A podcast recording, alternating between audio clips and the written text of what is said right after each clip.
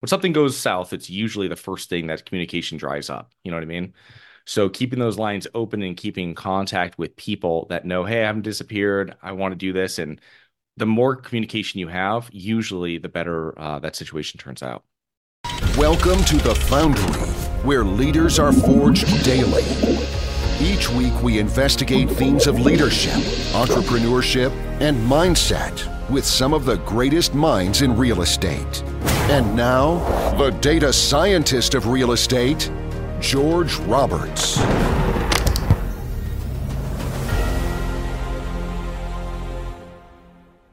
Welcome back, entrepreneurs. Today I have the pleasure of interviewing Charles Carillo, founder of Harborside Partners, a real estate syndication firm where he has been actively investing in multifamily and commercial real estate since 2006.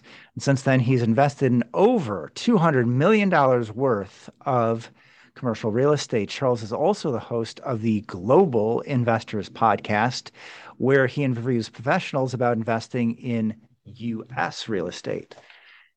Welcome to the show, Charles. Thanks so much for having me on, George. It's great to be here. Now, you're a really interesting guy, and I want to let you tell your own story. So I'm just going to start by asking you who is Charles Carillo? Uh, so I am a. I'm originally from uh, Connecticut. I live down in South Florida now since uh, 2012. But um, I grew up in the real estate investing business. My dad had been a multifamily investor. Bought his first property in 1984, a few months after I was born, and um, it was a less than ideal area. He, my dad, bought a lot of like D and C minus class just to be nice properties.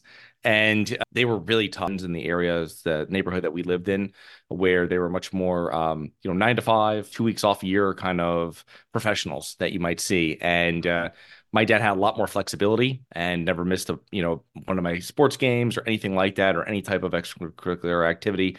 So it was something that was, um, uh, you see that, you see the freedom and you put two and two together as you start getting older and it becomes, you know, you start seeing what what happens when you have this consistent revenue from from real estate and from multifamily. And then I got out of college in 06. I bought my first rental property the end of 06, which was kind of a terrible time to buy. And uh, it was a three family house hacked it, lived in one unit, rented out the other two, and then did that again in 08. Um, didn't house hack that one per se, just bought that as a rental. And then got involved with commercial properties really at the bottom of the GFC in um, in 09. And then kind of grew there with bigger properties. Hey, good. I was curious where you're going to go with that because I know that a lot of interesting things about your biography. But if you want to talk about, you want to hear about Charles and all of the exciting things that he's done in his life and the places he's visited. We're going to get into that a little later.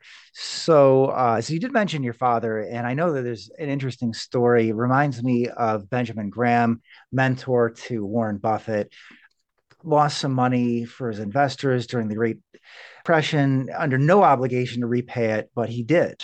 And that's, I think, one of the reasons why we remember uh, Benjamin Graham for being uh, a real monument of integrity in, in, the financial world. That I understand that you got a, a similar story from the early 90s. There was a little bit of a housing recession yeah, my dad, he was buying all types of stuff. I wasn't buying anything, but he was buying all types of these uh, apartment complexes. He was flipping houses. He was he was partnering with a developer to uh, build like back then half million dollar houses in um, in the area that we were located in in central Connecticut, and um, it all went south. I mean, early all that went south. You know what I mean? It was like um, the law stuff happened in the late 80s and early 90s but um, you know everything just went south and then you whenever everything goes south you have um, especially with short-term loans you know the people that are doing development the people that are um, heavy into flips that is where those those loans are the ones that get called first you know what i mean and mm-hmm. my you know my dad had a bunch of partners with those projects and um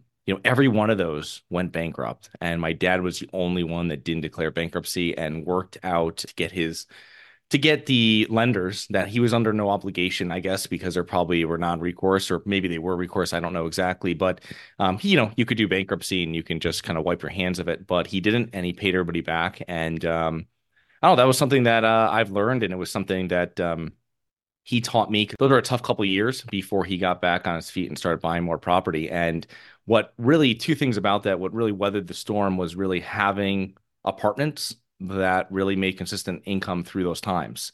So maybe the development arm went south. However, he was collecting rent every one of those months. And one of his partners like disappeared and he was managing taking care of the whole property himself and it was still cash flowing. So it was it was one of those things where you you know you, you realize how important it is to have a number of different units that you're kind of relying on a lot of different income sources that are coming in consistently where the development was all like you know it's it's much more of an aggressive, uh, higher return play, right?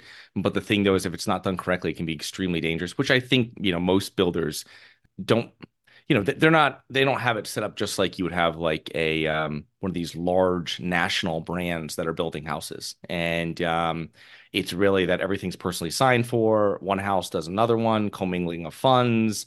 You know, they're moving money from one person to another. And that's kind of how it was. And um, I think how it is for most builders that I know on a small scale. And, um, you know, having that consistent income from the multifamily really weathered it. And then also the other thing, learning thing I had from that too was, you know, paying people back. My dad was like, um, he had a saying and it was like, uh, if you owe anybody money, you know, just keep in contact with them. I remember hanging him, I hang up the phone and I'd be I shared we had like a room and he had his office and I would kind of do homework in there sometimes and he hung up the phone and he turned to me and that's kind of like his whole thing he was saying to me and I've kind of always held that with me.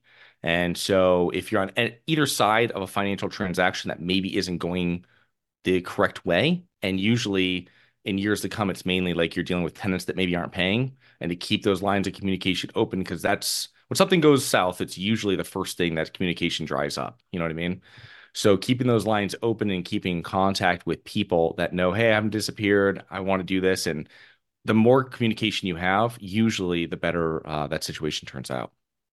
Yeah, absolutely. Great story of personal integrity and communication. Very true. All too human to let the communication dry up. Bad news yeah. doesn't age well well, let's get back to your story now. I know that you were able to make some extraordinary deals in the depths of that global financial crisis. Tell us, I mean, do you see here we are at the beginning of 2024? Do you see those sorts of deals coming back around again? I don't know if they will um, I'm, to that level. Um, they might come around. I mean, in where we are now in the beginning of 2024, we have and we're in an interesting part of the market where we have a lot of floating debt. The rate caps for those were usually two years, and when our rates really started going up in quarters two, three, and four of 2022, you know, those are two years now coming. They're going to be coming around, and we're going to really see what those investors that purchased, um, you know, for uh, four or five percent less than what they're loans are going to going to um, going to change to, and it's something that we'll we'll see how it works. I I don't know. I think you'll see. I think you'll see deals come more deals come on the market that are probably less ideal, right? You're going to see probably lower class deals that get foreclosed upon, that get sold. Um, and I think you'll see better deals that maybe are closer on their numbers, that have better business plan, that have the ability of actually getting rents to where they're supposed to be in the um in the syndicator's mindset. Um, those might work out deals and those banks might kick them down the road. But you don't know. I mean, that was a lot what they did for personal homes back then um, in like 2010, 2009. I remember I'd have contractors, I had a couple of contractors, and they didn't make payments on their house. And they would like bring me the paperwork of uh, to my office and they're showing me, um, hey, you know, like what does this what does this mean? And it was they would be changing it into 40 year like if you owed $100000 left on your house they gave you a brand new mortgage at that time for 40 years. You know what i mean? And just in the hopes of hey this person's just going to keep this house for three or four years. We don't really have to keep it on the books for 40 years which i imagine a lot of people did. You know they ended up selling it once they got back on their feet or whatever happened or they came right on it and it was uh, it turned out to be good debt for the bank. But i don't see it and i think there'll be the same thing with like a lot of good assets. So i don't know how much we're going to see come back on the market 2009 was a, I mean, in the depths of that, I mean, it was a bloodbath. And it was, if you were doing, if you were flipping houses and you were selling to FHA buyers, you could make money, right? And we did some flipping at that time too, but it was so important to make sure the houses would get FHA. You know what I mean? Because if they weren't, or something wasn't safe enough, and we're like, oh no, no, this isn't going to get FHA like approval or anything like this, you know, something with the stairs, because these were older houses built in like the 60s and 50s that we were dealing with. And that was something like, nope, can't do it because you would never get any other financing. I remember I finished a property like in 2010 and um, a commercial property, five units completely rented out. and literally loaned a cost from when I bought it and for the work I put into it. I had banks that I had relationships with for five, 10 years, giving me like 10, 15% loan to cost on that. That's what they would loan me on it. You know what I mean? And there's all these stipulations, obviously, a whole list of them that comes out. You know what I mean? So you're like, you just don't even want to loan money. Like, I mean, and you know, it's it's funny with banks is that in the best of times, those are usually when the worst of loans are done. And then at the worst of times, it's usually when the best loan because I mean, if they're paying rent, it's just that people just they got people got burnt. Everybody got burnt on both sides of that coin back in you know the GFC, and it was just um, I don't know. I mean, it's just I don't see that happening now. You can still get lending. Yes, you're probably not getting 85% loan to value on floating rate debt. Um, you know, if you're if you're buying, you probably are getting 65, 70% on purchases. You know what I mean? So loan to value has come back down a little bit, but it's something that um, I mean, there's there's still lending. If you have good deals out there, construction still lending, and these things were pretty much non-existent for many years after, unless you dealt with private investors, and they were obviously had money, so they were being very conservative as well. Yeah, very true. My favorite quote about the banker is banker somebody who will loan you an umbrella when the sun is shining. So yeah, take it right back the moment there's a cloud in the sky. But so yes, truly amazing deals. I don't know if you really got very very deep into like how you were doing those deals, but uh, I mean we can go back to that if you'd like. But re- really exciting. Here's another topic: residential brokers. I think most people in commercial real estate say like, "Hey, I'm in my own space here. Don't deal with residential brokers." But I know you make a point of reaching out to these people. Why? Residential brokers is a, especially if you're in um, multifamily or any kind of asset class. Um, you're going to get a lot of overflow. I've purchased uh, commercial properties, small commercial properties. I'm not talking like uh, multi-million dollar properties from residential brokers, but I've definitely purchased um, small commercial properties, small multifamily properties, mixed use properties from residential brokers because residential brokers is the same thing as we were talking about. They know like one to four units, right? They know they'll tell you all day mm-hmm. about FHA. They'll tell you about comparables, all that stuff. When we start getting into, you know, most eyes start glazing over when we're talking about cap rates and we're talking about NOIs and uh, forced depreciation and everything else that goes with it. So that's something where if you have everybody has a real estate agent or someone they know that's one and they're selling houses for someone and then that person comes across and they go hey you know i have a 10 unit and the real estate residential broker goes great we can sell that too you know what i mean and then they're just like putting it up there. They're just like throwing stuff against the wall and seeing what sticks.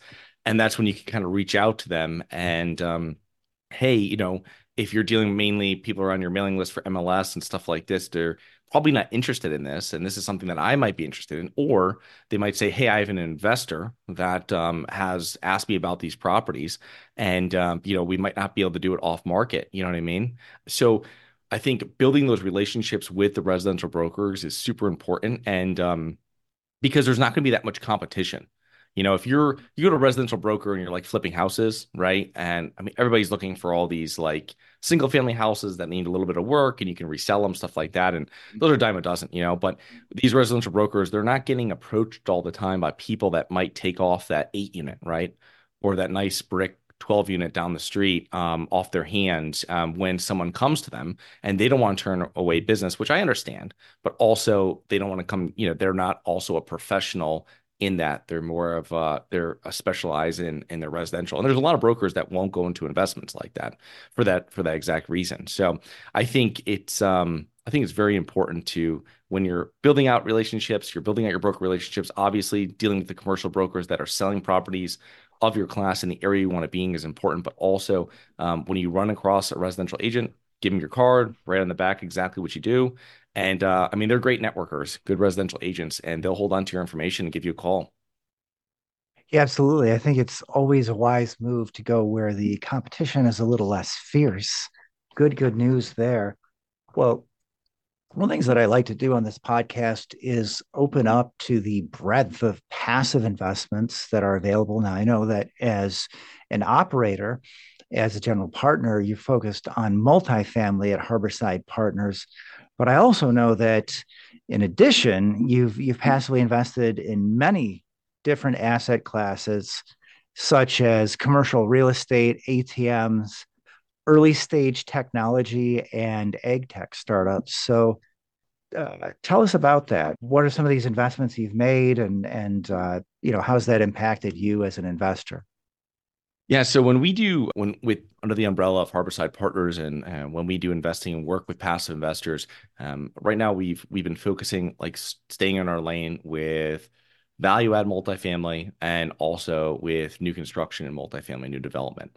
And when I've invested passively outside of that, um, when I've gotten into those type of industries, I've invested um, angel investing something that very much interests me. It's obviously a it's interesting to be on the other side of something you don't because when you're dealing with passive investors in multifamily, take a lot of things for granted knowing it for so many decades, but you have a lot of newer investors in passive investing um, getting into multifamily. And I'm on that way with learning about angel investing. So when you're speaking to the syndicator, the lead operator of these deals that's putting together, and you're kind of like picking their brain of what they do and why they do it, and I think that's like super important. Um, it's it's a great way of me finding out what it is to be on the other side of it. But um, you know, angel investments just different. It's different. It's much higher risk.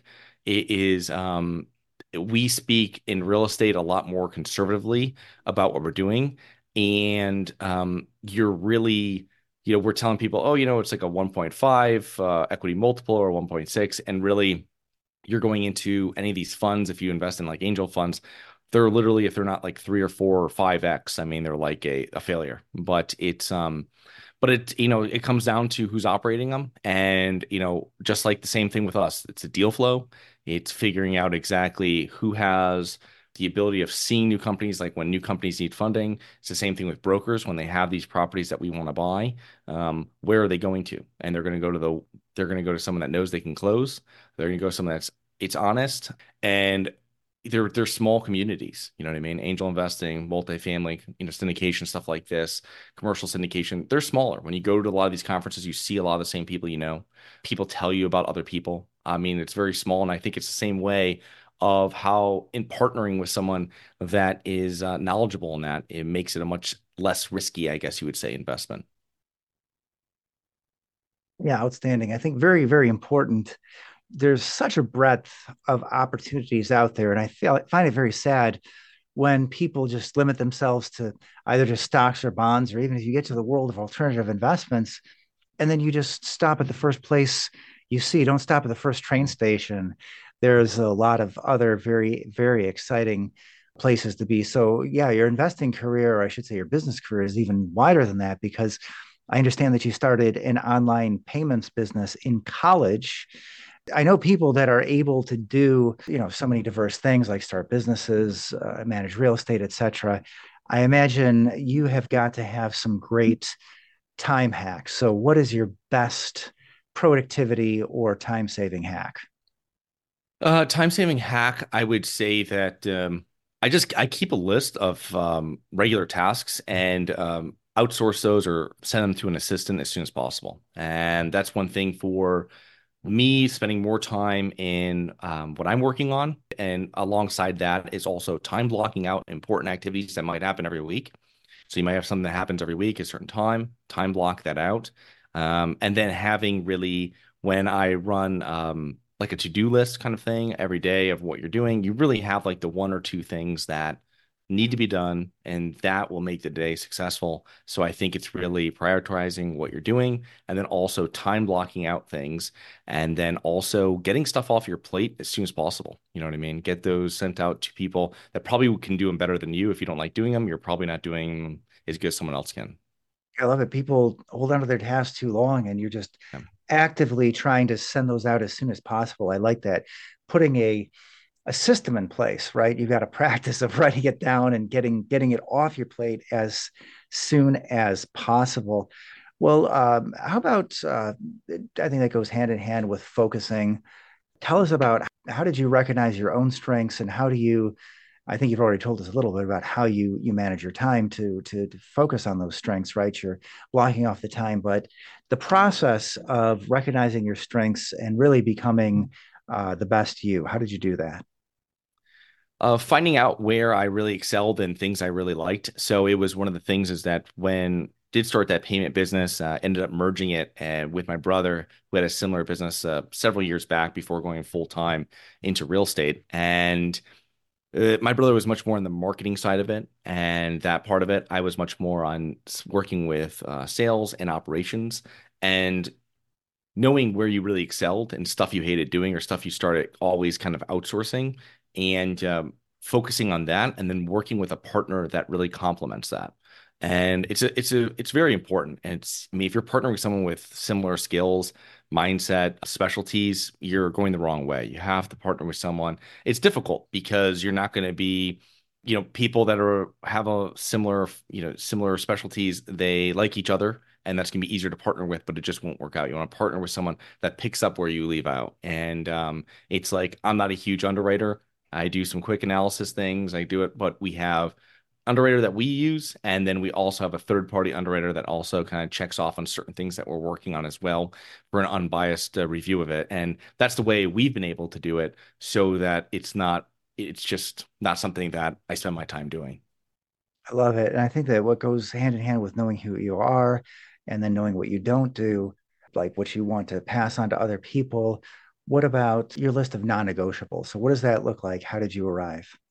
Uh, so when I work work out a non-negotiable list. It's it's really just um it's it's great for when you're doing your goal setting and um, you can kind of add to it. Every like everything with goals and objectives of what you're trying to do. These are all going to be modified as you go. They're kind of works in progress.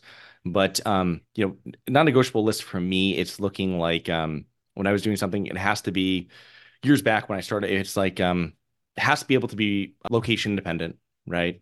Has to have the ability of scaling I mean, these are things whenever getting involved in any type of business, uh, these are important things. Then you have non-negotiables when you're working with partners, you know what I mean? And uh, things that you want to see, you just won't bend on that, right? It's like if you're renting an apartment to someone and their credit's not right there and they don't have the 3x income per month and you're like, that has to be it's non-negotiable. You have to hit this or it doesn't come in. And if you make that with your you put these sets these principles with your own life and with people within your business, um, it would be like when we had pain processing, we had certain accounts that came in that never got, we could never like get placed, get put up. And it'd be like, all right, these we don't even touch. These get like deleted. And, uh, you know, we have an automated thing that goes out to them and says, you know, sorry, but we don't have a, we don't have a solution for them. And I think doing that, it just saves your time because you look back on everything. And uh, one of my favorite books is like the 80 20 principle.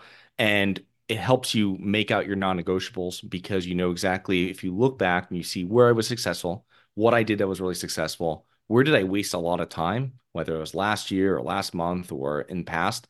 And if you figure out exactly what you've really been doing that's actually been turning the wheels, you know what I mean? Building that snowball effect, um, then you can kind of put the other stuff off your plate if it doesn't need to be done or don't do it at all. So um, I think building out non-negotiables is something that uh, you know just focusing on exactly what you really want to get out of it and um, what you're trying to get out of your life and what you're trying to get out of your business. And then developing as an entrepreneur you can really develop it and set it up. So um, one thing is like i had an office before years back and we don't do an office anymore. You know what i mean? We do everything remote. We hire remote and um, it just got cemented with with covid but it was something that did for years before that too. And it was something like um, it you know these are different non-negotiable that i've kind of instilled in my my work and personal life Beautiful. Well, I say with that, uh, let's let's wrap on the first segment here. We got to talk about a lot of uh, interesting things like the joy of owning Class D properties, some mindset, and the wonderful breadth of investments that you can, uh, as a passive investor, invest in. Of course, we're going to be focusing on multifamily, and we're going to come back and I think we're going to talk a little bit about self management and your podcast and some of the other fascinating things uh, that you've done and are doing with your life. So, with that, uh, let's wrap on the first segment. Charles, thanks for taking the time to share your knowledge and experience with our audience. Thank you, George.